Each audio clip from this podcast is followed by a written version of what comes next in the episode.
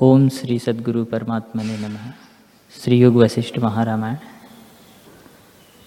वशिष्ठ जी बोले, हे राम जी, जो कुछ ईश्वर ने मुझसे कहा, सो मैं आप भी जानता था और तुम भी जानते हो। यह जगत भी असत है और देखने वाला भी असत है। इस माया रूप जगत में मैं तुमसे सत्य क्या कहूँ और असत क्या कहूँ? जैसे जल में द्रवता है, वैसे ही आत्मा में जगत है। जैसे पवन में स्पंदन और आकाश में शून्यता है, वैसे ही आत्मा में जगत है। हे राम जी। जो कुछ पतित प्रवाह से प्राप्त होता है, उसी से मैं देव अर्चन करता हूँ।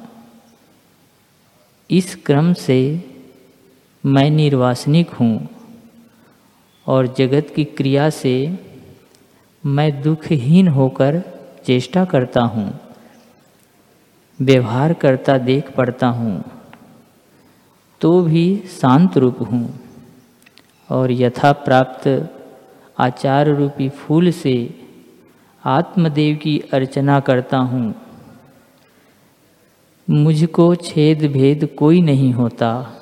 हे राम जी, विषयों और इंद्रियों का संबंध सब जीवों को बराबर है, पर जो ज्ञानवान हैं, वे सावधान रहते हैं, और जो कुछ देखते, सुनते, बोलते, खाते, सूंघते और स्पर्श करते हैं, उससे आत्म तत्व का अर्चन करते हैं और अपने को आत्मा से भिन्न नहीं जानते।